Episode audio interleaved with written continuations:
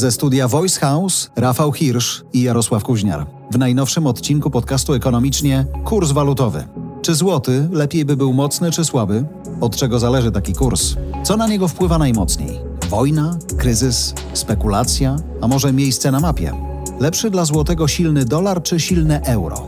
Kiedy eksportujemy lub importujemy, jakie waluty i w jakiej cenie opłacają się najbardziej? No i komu? Przy okazji wróci fundamentalne pytanie, czy dobrze, by dziś w Polsce w portfelu mieć euro zamiast złotego?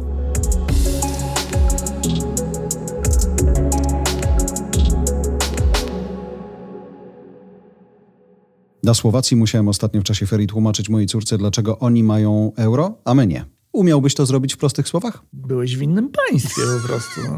Ale to nie jest, no tak, inne A ile musiałbyś Europa. tłumaczyć 30 lat temu? Próbowałem jej wytłumaczyć, że było kiedyś jedno państwo, Czechosłowacja. To zapytała mnie, dlaczego Czechy były pierwsze.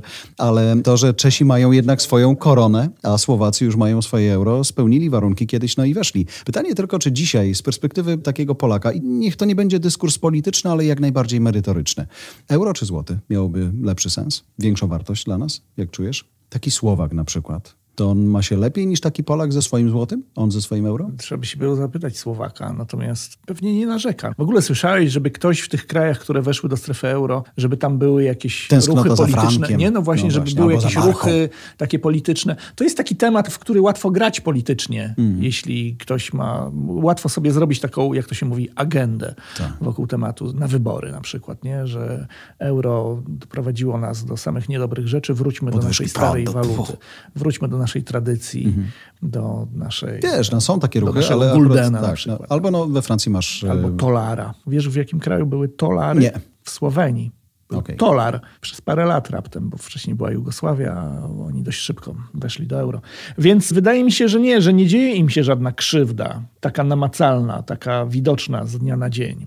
Natomiast w tej dyskusji, która trwa od wielu lat, wydaje mi się, że główny i najważniejszy argument przeciwko wchodzeniu do strefy euro to nie jest argument o tym, co nam się stanie, tylko o tym, jak się potencjalnie zmienią ryzyka. To znaczy, co się mogłoby stać, gdyby się okazało, że jest jakiś straszny kryzys w strefie euro. I tutaj można podawać przykłady ostatnich kryzysów. No tak. Tutaj tym głównym argumentem jest to, że jak wchodzisz do strefy euro, to właściwie tracisz swoją własną państwową politykę monetarną i jesteś w ramach szerszego organizmu, który ma swoją własną politykę monetarną i ta własna polityka monetarna euro wcale nie jest czymś złym. Tylko, że ona ma inny punkt widzenia, bo ona bierze pod uwagę cały obszar No tak. złożony z kilkunastu państw. A nie tylko tak- twój polski nos. a Właśnie, a może się zdarzyć tak, że na przykład ja się zastanawiam a propos tego, jak to jest w tych innych państwach, które weszły do strefy euro niedawno i że nie słychać tam żadnych okrzyków protestu. Zastanawiałem się właśnie nad tym ostatnio, nad Litwinami się zastanawiałem, bo Litwa też weszła do strefy euro parę lat temu, nie? Dość niedawno. I jak sobie popatrzysz w statystyki dotyczące inflacji w strefie euro, to ta inflacja jest na rekordowo wysokim poziomie, ale w przypadku strefy euro ten rekord to jest 5%, znacznie niżej niż u nas. I Europejski Bank Centralny dopiero teraz ewentualnie zastanawia się, czy by nie zacząć podnosić stóp procentowych, czy by nie zacząć aktywniej zwalczać tą inflację. Do tej pory stał na stanowisku, że ona sama przejdzie. Nie trzeba nic robić, wystarczy poczekać i to samo spadnie. Dalej zresztą tak twierdzi, ale jak już doszła ta inflacja do 5%, to stwierdzili, że jednak trzeba ruszyć tyłki i coś tam jednak zrobić, więc pewnie zrobią. I to się jak gdyby da obronić, jak patrzysz na statystyki dotyczące strefy euro. Jest inflacja, która tam była 4,5%, 5%, ok. Ale na Litwie jest 12%. I kurczę, jesteś w kraju, w którym masz 12% inflacji i masz zerowe stopy procentowe cały czas. No to to jest trochę chore już w tym momencie. I to jest właśnie to ryzyko takiego niedopasowania, nie? I ja bym nie lekceważył tego ryzyka. Natomiast z drugiej strony mi się wydaje osobiście, że ja sam kilka lat temu byłem znacznie większym przeciwnikiem wchodzenia do strefy euro niż w tej chwili. Wydaje mi się, że te potencjalne ryzyka stają się z biegiem czasu coraz mniejsze, ponieważ my generalnie doganiamy Zachód Europy, jeśli chodzi o poziom PKB, doganiamy ich, jeśli chodzi o poziom cen. Właśnie O. u nas rosną szybciej niż u nich, więc ich doganiamy. No de facto jest No to tak. jakiś rodzaj doganiania, nie? Jeszcze jest kwestia, żeby wynagrodzenia też ich Tak. dogonić. Natomiast to jest właśnie też taka rzecz, o której przeciwnicy strefy euro mówią mniej, I na Słowacji to właśnie było bardzo ładnie widać, że jak wchodzisz, bo to jest dość popularne przeświadczenie, że jak wchodzisz do strefy euro, to to jest impuls inflacyjny, bo zaokrąglasz ceny, mhm. jak one przechodzą na euro, prawda? I to jest taki jednorazowy bodziec do tego, żeby te ceny poszły w górę i faktycznie tak się często zdarza. Natomiast mniej mówi się o tym, że jak przechodzisz z waluty lokalnej na euro, to automatycznie też zaczynają się podnosić wynagrodzenia właśnie, bo to już jest ten sam obszar walutowy, co Niemcy, Holandia, Belgia i siłą rzeczy to się zaczyna szybciej wyrównywać. Więc badania w tych krajach, które wchodziły do strefy euro niedawno, w ostatnich latach, czyli właśnie Słowacja, Estonia, Łotwa, Słowenia, pokazują, że tam szybciej rosną dochody ludzi, czyli te wynagrodzenia rosną, zaczynają być wynagrodzeniami w euro właśnie po prostu, tak? Więc od tej strony to się bardzo opłaca i to by się pewnie bardzo mocno ludziom spodobało. I generalnie jest to taki czynnik, który pewnie by przyspieszał tą integrację z bogatszym mhm. Zachodem, przecież na tym nam zależy, więc to byłby czynnik, który by to przyspieszał. Ale z drugiej strony są te ryzyka, o których mówiliśmy wcześniej właśnie, że na wypadek, gdyby się coś posypało, byłby jakiś kryzys, to możemy się uratować w tym kryzysie za pomocą decyzji podejmowanych w Warszawie, mających na uwadze tylko to, co się dzieje w Polsce, a nie za pomocą decyzji podejmowanych we Frankfurcie, które są podejmowane patrząc na obszar od Portugalii do Estonii. Nie? Mhm. I siłą rzeczy trzeba ten obszar jakoś tam uśredniać, uśredniać tak. a możesz być bardzo daleko od tej średniej. Cześć, dzień dobry. Tu Jarosław Kuźniar. Już w najbliższy czwartek, 24 lutego, na moim kanale Jarosław Kuźniar Podcast usłyszysz zupełnie nową serię 10 polskich innowacji dla dobra Ziemi, którą realizujemy w ramach Huawei Startup Challenge. Motywem przewodnim tej edycji jest hasło Tech for Better Planet.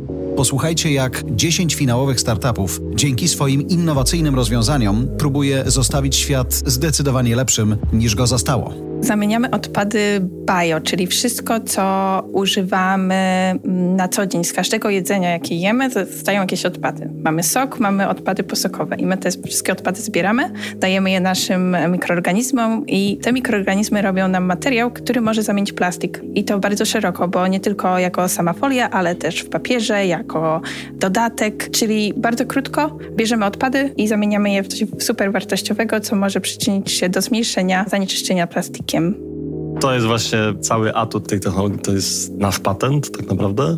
To jest jak wytworzyć ten materiał w bardzo prosty sposób, nieszkodliwy dla środowiska, dlatego że w produkcji nie wykorzystujemy żadnych związków toksycznych. Zapraszam na Jarosław Kuźniar Podcast. Do usłyszenia.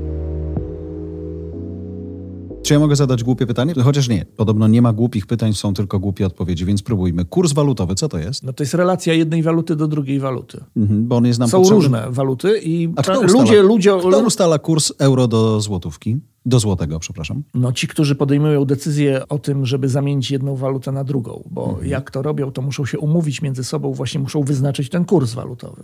I ten kurs muszą zaakceptować obydwie strony, bo tylko wtedy mogą zawrzeć transakcję. Mhm. Więc Czyli Frankfurt dogadując ustala? się, tworzą ten kurs de facto. W tym momencie on się właściwie tworzy. Czy biorą go kompletnie z sufitu? Nie, ponieważ mogą sobie popatrzeć, na jaki kurs umówili się ci, którzy zawarli podobną transakcję 20 sekund wcześniej, a ci z kolei mogli patrzeć wcześniej i wcześniej. To wszystko jest możliwe dlatego, że istnieje tak zwany rynek walutowy, tylko nie proś mnie proszę, żebym opowiadał skąd się wziął rynek walutowy nie, nie, nie, i jak nie, wyglądał tylko, 500 lat temu nie, tylko przykład. Zobacz, ten moment zawsze on przychodzi w czasie wakacji i w czasie ferii, kiedy masz styk z inną walutą i bierzesz te 50 euro. I się zastanawiasz, dlaczego ono jest po 4,20, a nie po 7. Tak, tak, co ja za te 50 euro kupiłem na tej Słowacji i ile ja mógłbym kupić w Polsce, gdybym wtedy na dupie w Polsce siedział i mógł te pieniądze zamienić sobie właśnie na 4 razy X, nie? Bo to jest straszna rzecz, przeliczanie waluty, w której płacisz na wakacjach ale za mega złote. Ale idealna lekcja matematyki i świadomość, jak świat finansowy no, działa dla, dla dzieciaka.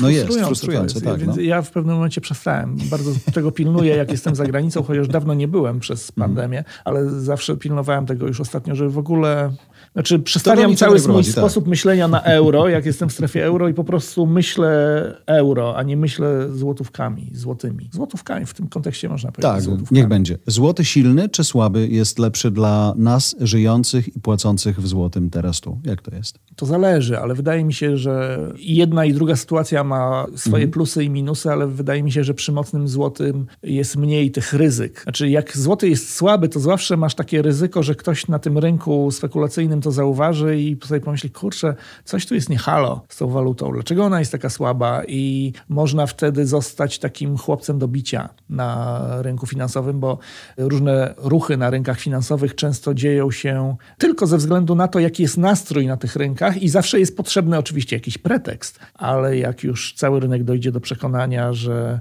coś jest nie halo w tej Polsce, to pretekst się zawsze znajdzie. Ale prędzej po, w Polsce lub nie w Polsce, zobacz, teraz Potem oczywiście wszyscy tłumaczą, że to dlatego, że i tutaj wpisz No tak. ten pretekst, ale tak naprawdę gdyby nie ten pretekst, to byłby jakiś inny pretekst, a chodzi tutaj o jakieś takie nastroje na rynku, które biorą się w sumie, trudno powiedzieć z czego, bo to, jeden jest powód. taka zbiorowa inteligencja, rynek finansowy. Jeden powód. Wisząca w powietrzu ewentualna, nie daj Boże, wojna na Ukrainie. Tak? No. Wszyscy mówią, ojej, jakie to będzie miało katastrofalne skutki dla gospodarki, bo złoty znowu. I właśnie, czy jeżeli by cokolwiek się takiego zdarzyło, albo jak jest w bliskiej nam okolicy, to to wpływałoby na złotego jak? Umacnia się czy osłabia? To jest właśnie bardzo ciekawy przykład, no, No. to o czym mówiłem wcześniej, bo jak ostatnio okazało się, Biały Dom w Waszyngtonie zaczął opowiadać, znaczy inni też to wcześniej opowiadali, ale dopiero jak Biały Dom zaczął, to rynek się tego na serio przestraszył. Czyli jak Biały Dom zaczął informować, że tak właściwie Rosjanie mogą napaść na Ukrainę w każdej chwili, są gotowi, Tak, tak, skończyli, tak, tak, tak. zakończyli przygotowania,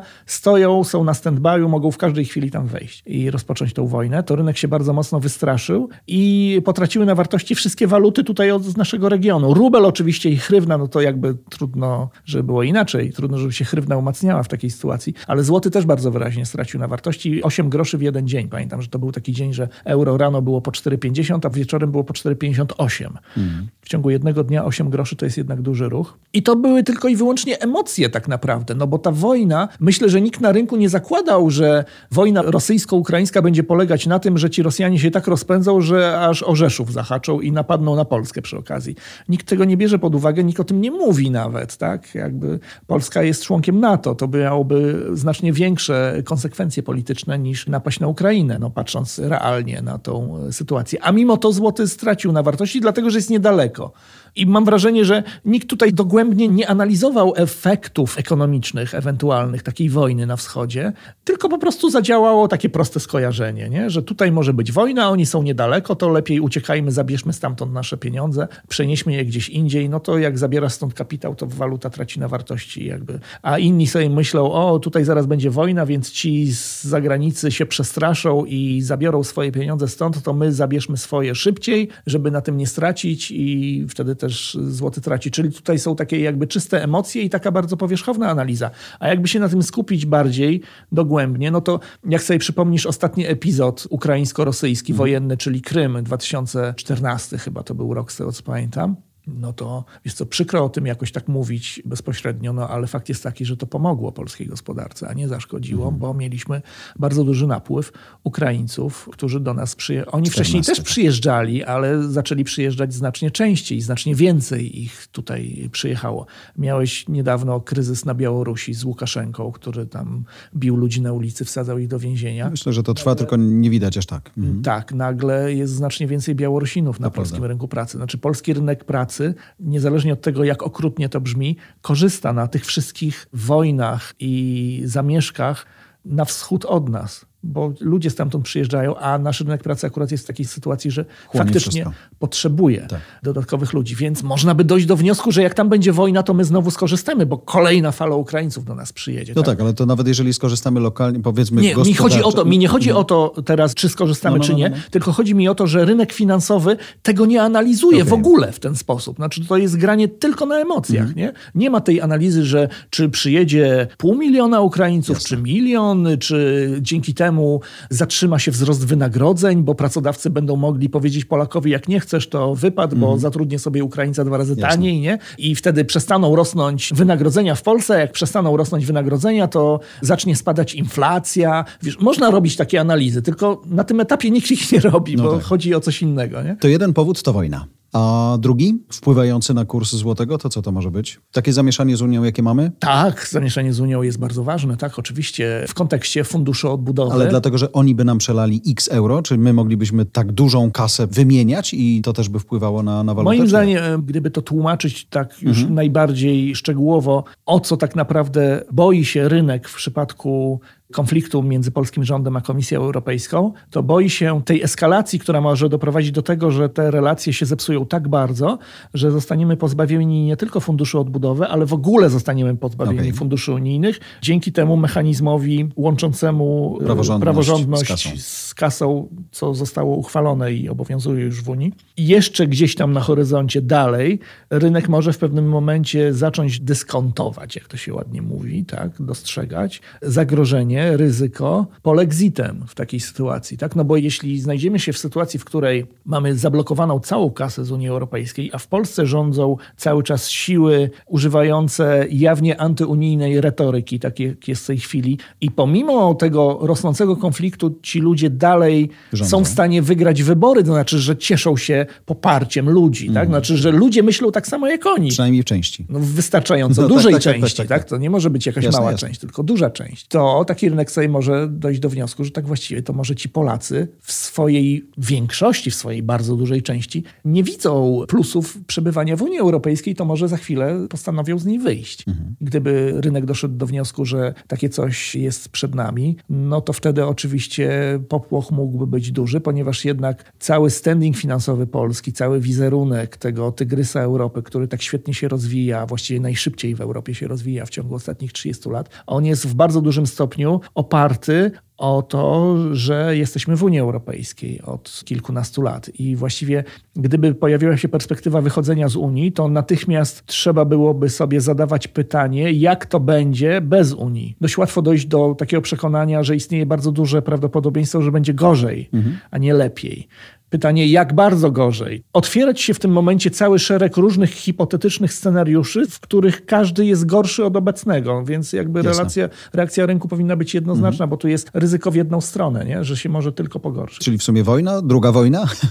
I jeszcze co takiego na bieżąco, jeśli nie ma jakiegoś gigantycznego kryzysu, nie wiem, patrz kryzys po upadku Lehman Brothers, na rynku jest w stanie wpłynąć na złotego znacząco. Stopy procentowe w Stanach Zjednoczonych mogą wpłynąć i to też się w tej chwili dzieje. Czyli jak oni je tam podnoszą, czynnik. bo wszyscy podnoszą, to na złotego to wpływa. To wpływa w ten sposób, że jak oni podnoszą stopy procentowe, to dolar powinien zyskiwać na wartości. Zwykle tak jest, że waluta kraju, w którym rosną stopy -hmm. procentowe, powinna się umacniać.